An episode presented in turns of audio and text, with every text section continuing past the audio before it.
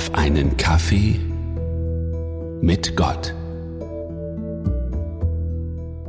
Hin und wieder bin ich ja in Adventgemeinden unterwegs, um dort zu predigen. Die Abwechslung tut mir ganz gut, mal nicht nur in Mikrofon und Bildschirm zu sprechen, sondern echten, lebendigen Menschen gegenüber zu sitzen. Eines der Themen, über die ich am liebsten predige, ist meine Predigt zum Thema Beziehungen. Ehrlich gesagt, das könnte meine kürzeste Predigt überhaupt werden. Wieso? Hört selber mal rein. Epheser 5, die Verse 22 und 23. Ihr Ehefrauen sollt euch euren Männern unterordnen, so wie ihr euch dem Herrn unterordnet. Denn der Mann ist das Haupt seiner Frau, wie Christus das Haupt seines Leibes, der Gemeinde ist, für die er sein Leben gab, um sie zu retten. An alle meine weiblichen Hörerinnen da draußen, da habt ihr wohl Pech gehabt. Die Hosen hat der Mann an. Die Bibel sagt das eindeutig. Die Ehefrauen sollen sich unterordnen, der Mann ist das Haupt seiner Frau. Punkt. Wer die Bibel so liest und einzelne Bibelverse so interpretiert, handelt lieblos. Die Bibelverse stehen zwar so in der Bibel, sind aber komplett aus dem Kontext gerissen. Schauen wir doch einmal auf den Vers zuvor. Epheser 5, Vers 21. Ordnet euch aus Achtung vor Christus bereitwillig einander unter. Die christliche Haustafel in der Bibel beginnt mit einer Aufforderung, sich in der Beziehung gegenseitig unterzuordnen. Es geht also nicht darum, dass ich mich über meine Frau stelle oder sie sich über mich stellt. Ich soll also nicht in einen Wettstreit mit meiner Frau gehen, wer von uns beiden jetzt dominanter ist oder besser ist oder den Ton angibt.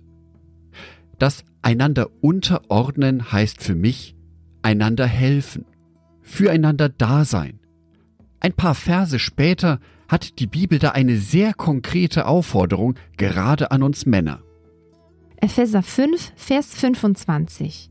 Und ihr Ehemänner, Liebt eure Frauen mit derselben Liebe, mit der auch Christus die Gemeinde geliebt hat. Das ist also der Auftrag an mich als christlichen Mann. Meine Frau so sehr zu lieben, wie Christus seine Gemeinde liebt, wie Christus mich liebt. Und was für eine Art Herrscher ist jetzt Jesus? Jesus Christus ist nicht der Herrscher, der mich zum Bierholen in den Keller schickt. Jesus Christus ist der Herrscher, der mich liebt. Der mich so sehr liebt, dass er sich selbst erniedrigt, um alles, wirklich alles Gute für mich zu ermöglichen. Nicht etwa, weil sich Jesus klein macht, sondern weil er uns nach oben zieht. Die Aufforderungen an die Ehefrauen, sich den Männern unterzuordnen, soll dann unter dem gleichen Licht gesehen werden. Ich selber ordne mich als Christ Jesus unter, weil ich weiß, dass er mich liebt und ich ihn liebe.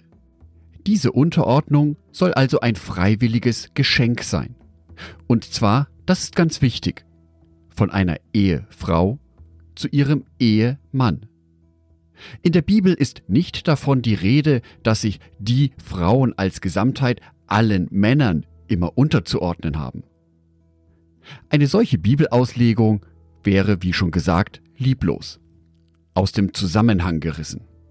Stattdessen soll es ein gleichberechtigtes Miteinander sein, eben ein bereitwilliges einander unterordnen. Es gibt Bereiche in meinem Leben, in denen ich mich besser auskenne, es gibt aber auch andere Bereiche in meinem Leben, in denen sich meine liebe Frau Sonitschka viel besser auskennt wie ich. Das ist dann möglich, wenn wir gegenseitig voneinander wissen, wann es besser ist, dass der oder die andere jetzt mal das Steuer in die Hand nimmt. Ordnet euch einander unter. Ein vertrauensvoller Ausdruck der gegenseitigen Liebe, aber auch ein Auftrag mit diesem Vertrauen verantwortungsbewusst umzugehen. Ich wünsche dir Gottes Segen für deine Beziehungen. Das, was wir heute in der Folge gehört haben, gilt natürlich für die Beziehung zwischen Ehemann und Ehefrau, kann aber auch gut für andere Beziehungen angewendet werden. Manchmal steht das eigene Ego da zu sehr im Vordergrund. Ich wünsche dir vertrauensvolle Beziehungen. Beziehungen, die dich stärken. Angedacht von Jörg Martin Donath. Bibeltexte eingelesen von meiner lieben Frau Sonitschka.